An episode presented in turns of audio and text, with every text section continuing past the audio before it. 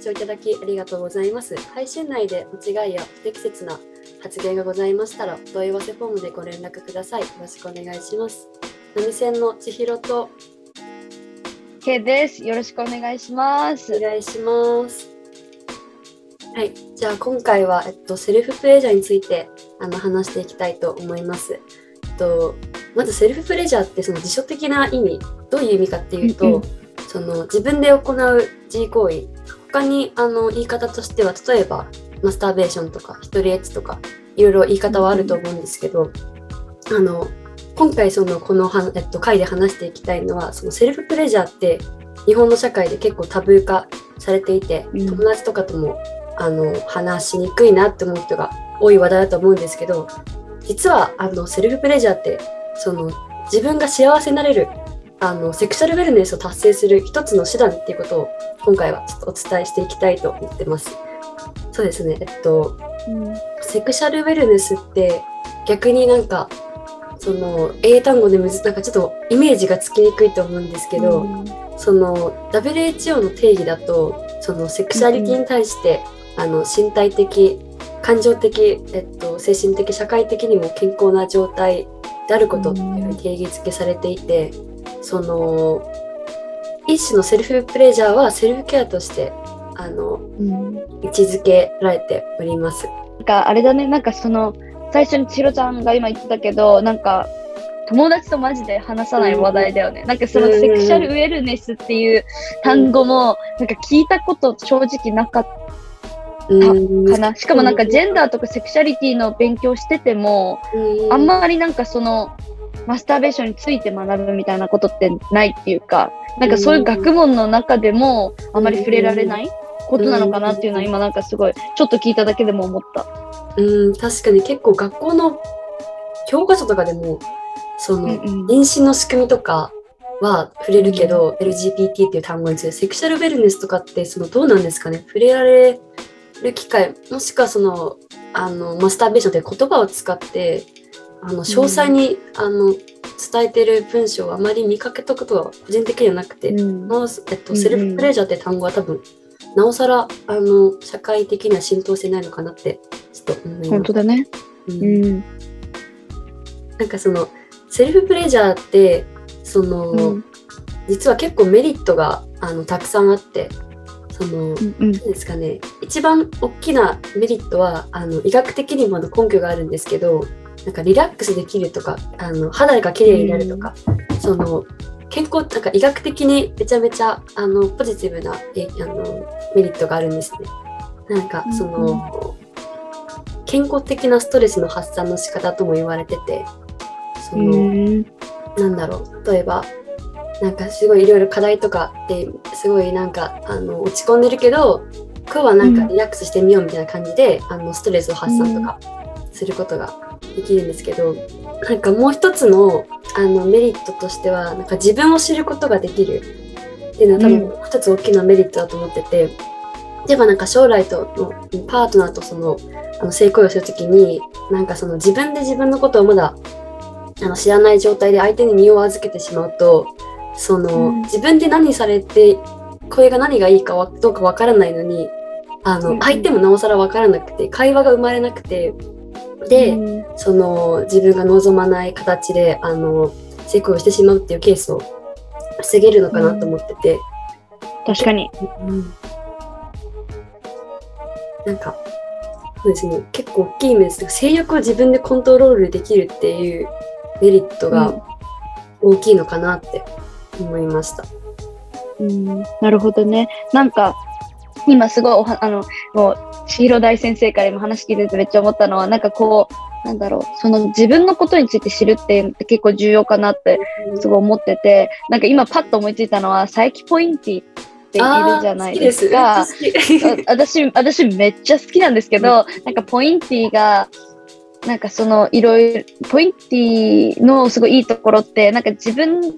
かすごく性欲とかって結構個人的なものに落とし込みがちだけど、うん。なんかポインティって結構なんかいろんな情報、うん。他人がどうしてるかとか、そういうことを結構面白おかしく教えてくれることで、なんか、あ、これって普通だったんだとか、うん。なんかすごい、うん、なんかだから、他人のことを他人を知ることで自分を知ることもできるけど、まずはなんか自分で、それをきっかけになんか自分を知ろうとも思えるし、ううん、なんかすごい彼がなんか一役買ってるんじゃないかなとか思ったり、うんあしました。確かにそうですよねなんかその、うんもちろん記憶がちょっと正しいかどうかわかんないんですけどポインティの回でもなんか、そのセルフプレジャーじゃなくてなんかその自分でするときにどういうふうにしてるかとか、結構うんうん。なんか話してる回があったりして面白いなって思いました。超、超おすすめですね、ポイント。いいいですよね。夜中に見るのが楽しかった。あ、わかります。わかります。なんか本当に、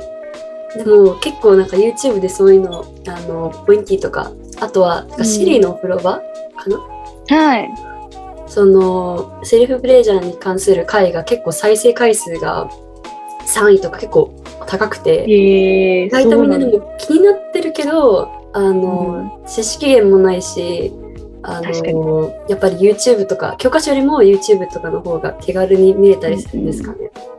確かに。なんかそれこそみんな知りたいのにあまりにもタブー化されてたり、特に女性だとうんなんかやら、なんかえ？性欲なんかないでしょ？女性にみたいな、うん。そういうなんかはい、なんかこそういう考えが充満してる世の中だとより話しにくいっつうか、うん。あとすごい YouTube ってめっちゃ便利だなって思いますよね。うん、確かに確かに。めちゃめちゃ YouTube の情報源は、なんかうん。手軽で、なおかつ、あの、ギュッと情報がコンパクトにまとまってて、あの、うん。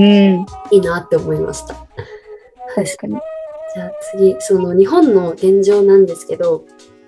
実は結構意外なデータをあの見つけまして、そのほペンガって、あの、その、なんだ、日本の有名なアダルトグッズメーカーさんが、うんあの、なんだ、調べたデータに、調査したデータによると、その、うん。性生活満足度って、その日本は世界で最下位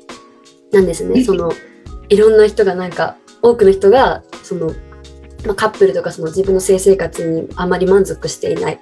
現状がありつつも、うん。その初めてマスターベーションをした年齢実は世界がはい。なんかあ最年少なんですよ。すごっ。知らなかった。私結構それに衝撃を受けて確かに。男女平均だと14.6歳であの初めてマスターベーションをするらしいんですね。うん。で男子はちょっと早くて13歳ぐらい。女子は15歳ぐらい。